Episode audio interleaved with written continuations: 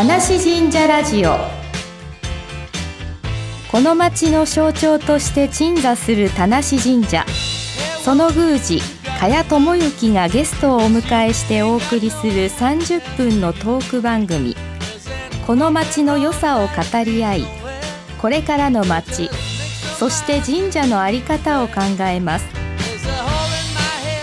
さあご龍神の住まう田無の森へ。田無神社の提供でお送りいたします。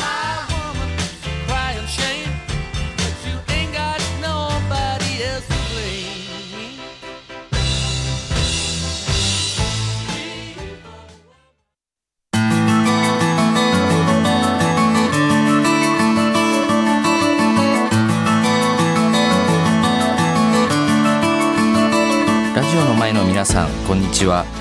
第3金曜日のこの時間は田無神社ラジオをお送りいたします。私は進行を務めます茅智之。アシスタントの有賀達郎です。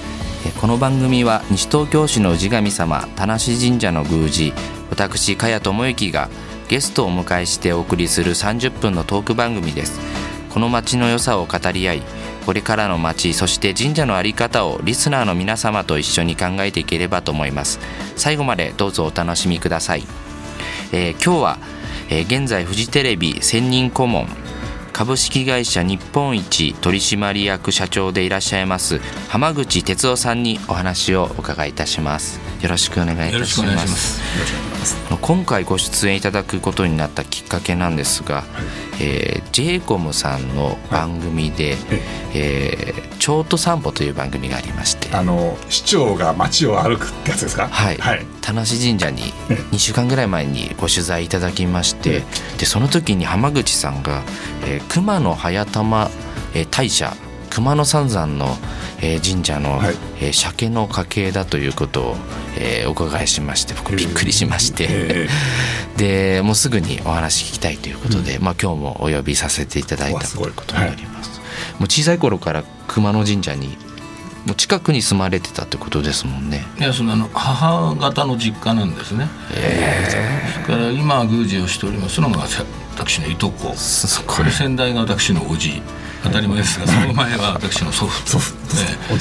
でちょうどあの私生まれたのが、年分かっちゃいますが終戦直前昭和19年ですね。で、まあ、あの戦暗くなった その世の中ですから、あの結局疎開をするっていう形であの父が軍人だったもんで。うん。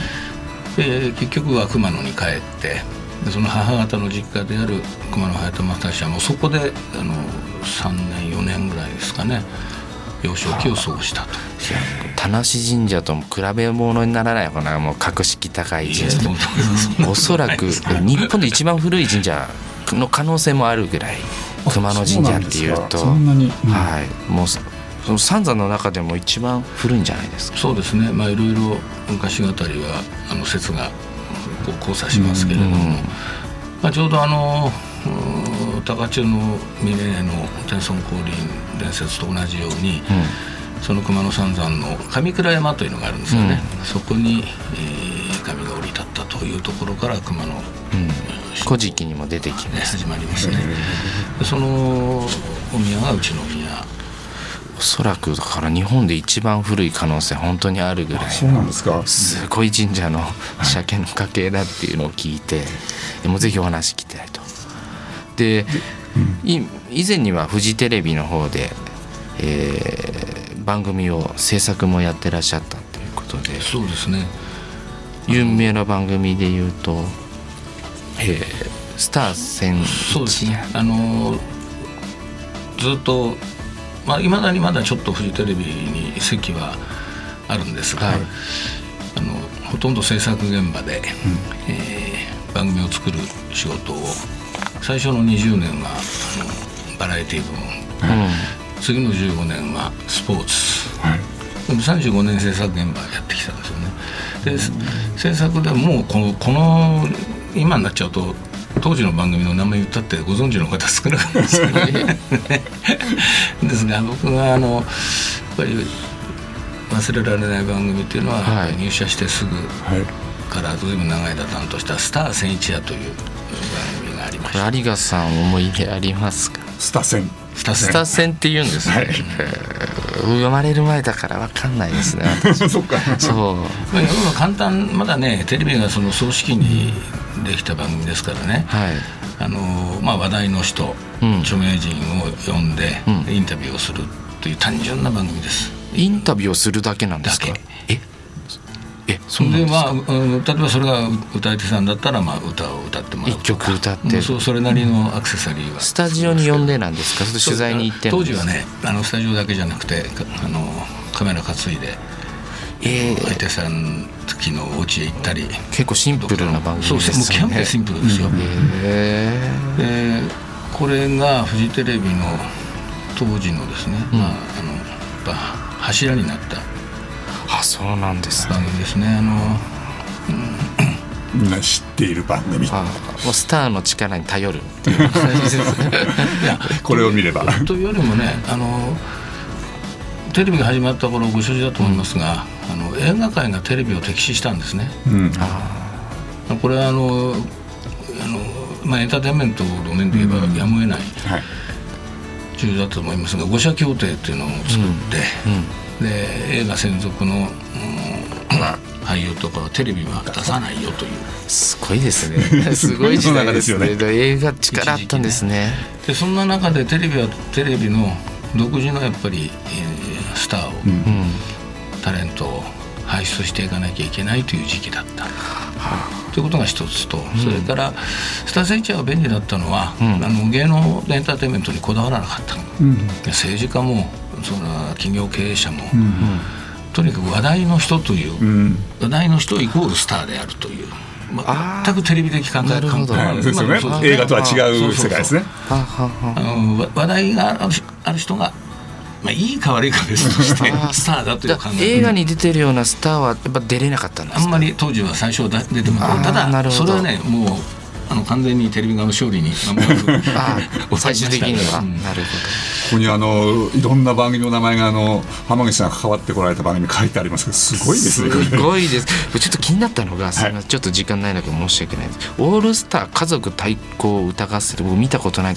これってか素人の家族が出ていええあのどどういうことあの素人のね家族の歌合戦というのがあったんですね、あの原点は NHK の「のど自慢」これいまだにやってますね、ああなでるほど。これを家族版にしたのが TBS でね。はあ、はああ。のは家族対抗歌合戦、うん。あ、面白いんですかそれ？素人の。面白かった。面白いんですか？でそれを見てて僕の先輩プロデューサーが、はい。あれをタレント版でやったらもっと面白くない？タレントの？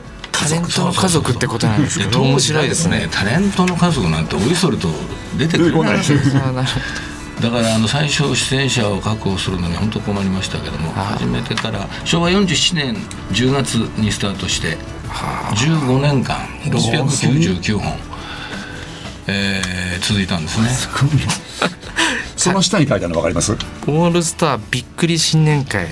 めちゃめちゃ面白いですね家族が新年会するだけで、ね それがねびっくり新年会で新年会やるんですね。え面白そう。みんな隠し芸大そう会何にもいや昔隠し芸ってありましたでしょ、あのあれもフジテレビの財産だけど、これはねちあのちょっと違っててね何の台本もはい。何にもなし。でスタジオへある日空いてるタレント誰でもいいから呼べっつって60人70人来てもらうんですよ。そんなに来るんだ。で集まってあのじゃああの入場っつって「年の初めの」ってみんな入ってくるんみんな晴れ着着て。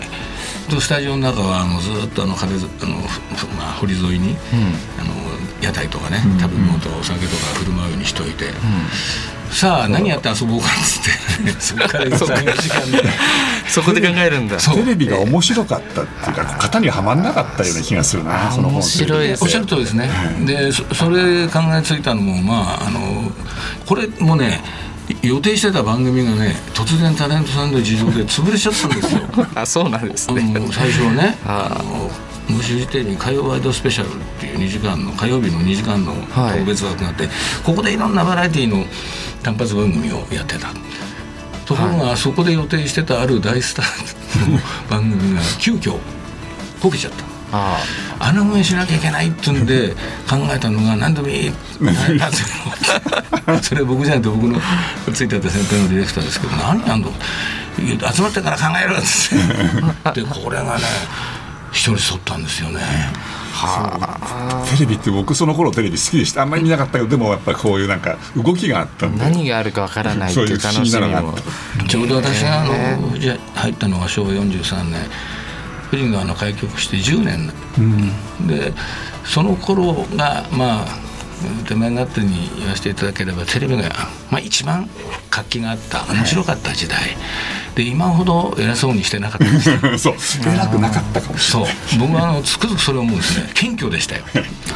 以前もおっしゃこんなってましたこんなことやったら怒られるんじゃないかってこう恐る恐るああなるほこどういろんなね番組の主婦を開拓して。だからあのまあえー何が偉そうに言って怒られることを、ん。あの恐れずに言えば今やってる番組はほとんどもう当時に開発された番組の ちょっとこうモデルチェンジをした、マイナーチェンジをした。じゃあもう当時本当にいろいろこうアイデアを出し合出して出し出して。ですね。追い込まれながら視聴率と営業を背負ってなんとかしていかなきゃいけないっていう中での あのでも面白かったけど苦闘時代でしたね。えーそれではここで一曲挟みまして後半もお話を伺っていきます。ちょっとあの地デジの話をしたかったんですがあの後半になりますが、えー北島三郎さんで地デジ、えー元気温度。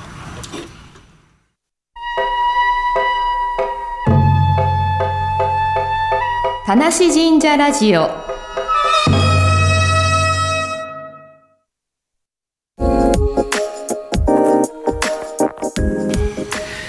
地デジで元気温度ということでしたが北島三郎さんの曲なんですが これ作詞されたのが浜口さんというこうんで。すとですごいですねそれ。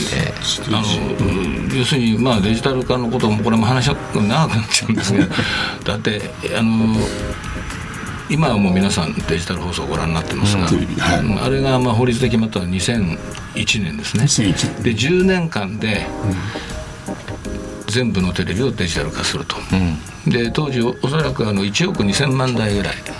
もう日本国全国で。民がいる。そうです。1億2000万台ぐらいのテレビを全部デジタル化する、でデジタル化しないとどうなるかっていうとテレビを皆さんご覧になれなくなるというね、でまあそういうことであのかなりのその放送業界とか、まあ、総務省とかにも危機感を持って。それで、まあ、あのお国とそれから、えー放送事業者とそれからまあ受信機を作るメーカーさんたちとが一緒になってデジタル放送推進協会というのを作ってやったんですね。でもうあの手この手で周知をして それで一番大変だったのはあので受信機をねあの買っていただかなきゃいけない。結構高いわけですよ。そうでしたね。国民負担を強いるというところが非常に、あの辛かったわけですね。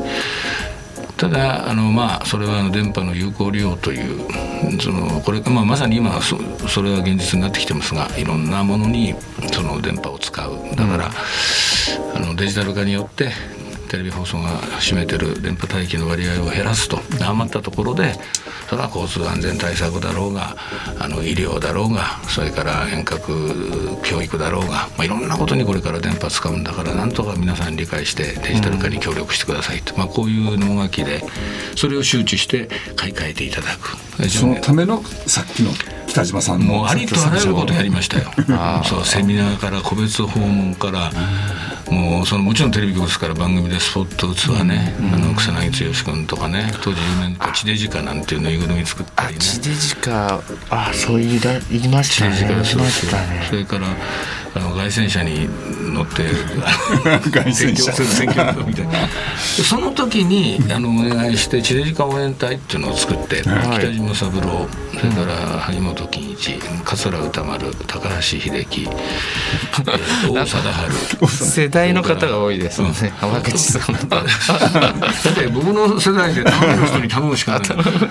みんなノーギャラですからね。ボランティアですかそうなんですか。すごいそうなんだ。国のお金じゃないんだ。あ総務省からもジャブジャブ出てこない無です。か駄遣いはできないんですよそうなんです。かでその時に北島さんにお願いしてああそういうあのこのプロモーションソングを作ってでこれを全日本全国で、あのまあ、歌ったり踊ったりこれ震災の前でしたっけ？後でしたっ震災の年ががなあのちょうどデジタル切り替えの放送切り替え時での年です東北が少しだから遅れたんですよね切り替えが。ね半け年遅震災の年だったんだ、ああでも予定通り行くっていうような形ででなかなかねデジタルの歌って難しいですよ放送。あの45年後で見てやると結構苦しんで作ってるなゼロ一ゼロ一じゃしょうがないそんなあそれよか。ったかもしれない0101でもでもそれでもさあの北山さんにねこれ曲つけてくれますかって言ったらいいよっつって弾けてくださってね。でその、えー、と話は地デジの話もあってでも今世の中みんなそうやってデジタルでテレビ見ちゃってる。そういうことでですレビの世界がまたどんどん変わっていく中もいろいろおやりになってってそれで接点ができたわけですよね。あそういうことですね。最終的にはもねうそのただ広げるだけじゃなくてきっちり地元っていうか地域のこともやろうってことも関わられたんですよね。そうですね。現在 j コムの方に今。そうですね、まあ、それはあのうんデジタル化に、まあ、あのそういう形で関わったこれ個人としてね、やっぱりいろいろなあの仕事としては一生懸命やりましたしそれなりの成果は出たつもりですが、いっぱいいろんな疑問も湧きましたよ、これからの一夜メディア事業ってどうあるべきなんだろう。と。だからあのデジタル化なんていうのは自然科学の進歩の所産ですからこれやっぱりそそれをうまく使えばこんなにいいことはないんだけど、まあこれ今私の立場で言っていいか悪いかちょっと判断つきかねますがデジタル化の前と後でテレビって本当に変わっただろうかって。僕変わってないと思うんですよ。中身は、うん。うんはい、だから鮮明になったとかまあまあそんなの。4K だ 8K だ。そうデータ層があるとかってその後にすぐ 4K8K とか来るっていうんで,、で本当の、まあ、電波の有効量は分かるとしてこう,、いうこうやってこう自然科学の所産が出てきてそれを今度どううまく使いこなすかというところがついてこないとね、本当の意味での進化進歩ってないと思う、でそういう意味から言うともったいないなと思いがあって。でこんだけいわゆる簡単にメディアの多様化とか言いますと今やもう放送だけじゃなくて通信。はい。っていうからもうまあネットそう。もうネットだスマホだとこれだけメディアが溢れてる時に本当にこれを効率よく使っていくのをもう少し考えた方がいいんじゃないかっていうふうに私自身が思っちゃってるわけですよね。その思いと、そのさっき加谷さんとの出会いのちょっと散歩っていうのはつながるわけですか？そうですね、それで、まあ、あのご縁ができたあのケーブルテレビさんにね、やっぱりコミュニティチャンネルと大切さっていうこと、僕はしん本当にしみじみ感じたから、はい。つまりあの高度情報化社会っていうけれども、我々のうんその生活圏の情報って意外と。なかなかないんですよね、あの総理大臣の動きって毎日のようにテレビでは言ってるけど、はい。市長さんの動きって誰も知らない。わからないですね、国政選挙だとまあそれでも 60%70% 投票率あるけども市議会だったら30%とか40%なっちゃうんですもんね。でここをね、やるのはあのやっぱりそれなりのメディアがあるんだから、ジェイコムさん頑張ってよって。FM にしておきもね。そうそう まさに今おやりになってこれ、はい。こまさにこれそうだと思うんですよ、こういうところをもっともっとね、あのせっかくいろんなメディアができたんだからそれぞれあの責任分担して、やっぱり本当のえ生活者が有有効にこう選択して使えるようにやっぱり組み替えていくってこと必要なんじゃないかなと。そうですよね。生活者が本当に必要な情報、でここに住んでて田無神社っていうのがあってこの近隣の人はスッと行けるっていう、そこの田無神社はどういうことかっていうのは加谷さんはここで喋ってくださるから伝わるそうですよね。もっと生かしてほしいんですけど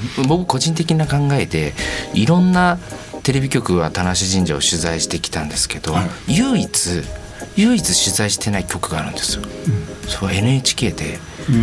他の局はもう3回も4回もテレビ出てるんですけど、NHK だけが取材したことないんですよ、もっと地域熱着の番組に思思うんですけどね放送局にもっと地域のことをやってほしいなっていうのに僕ちょっと NHK の批判が出ちゃったんですけど。ラジオにしましょうラジオにしましょう。NHK のラジオなら大丈夫ですね。大丈夫。なら大丈夫。ですでもそう。すごく大事なことだと思うんですよ。ジェイコムさん拾っていただいてていつも本当にありがたいです、これから僕はジェイコムが変わってほしいと思いますし、変わると思いますよ。変わってあのやっぱり地域密着メディア。今、あのドローカルとかっていうねあのキャッチフレーズ使アプリスマホで見ること。皆さんおやりになってるジンズガンなんかもそうですけどね、はい。やっぱりその地域のしだけしかできない、あの j イコムが地上波と同じような番組使ってね、戦う意味全くないんですよ。はい、そう思います、だから番組のコンテンツも放送形態も、もうやっぱり独自のものものを作り上げていく、これがもうこれから一番楽しみなところだし必要なところじゃないですかね。今日 j イコムの後聞いて聞いてるかな？聞いててほしいですね。お昼の時間だから もしかしたら。録音聞かせますよちゃんと。聞かせ無理やり。皆さんでもあの、はい、えっ、ー、とこの6月はいえーと、神社からのお知らせはどうですか？神社のお知らせとして6月30日に大払の、はい、えー、お祭りがあります、えー、11時と、えー、15時2回の開催になりますので、はい、どちらか一方で構いませんのでこれはどういうあれでしたっけ？あの半年の、えー、自身の罪と汚れを、えー、血の輪くぐりによって落とすという儀式であります。血のくぐれば大丈夫ですか？半年の汚れ ここで落としていただければ。はいぜひお越しになってください。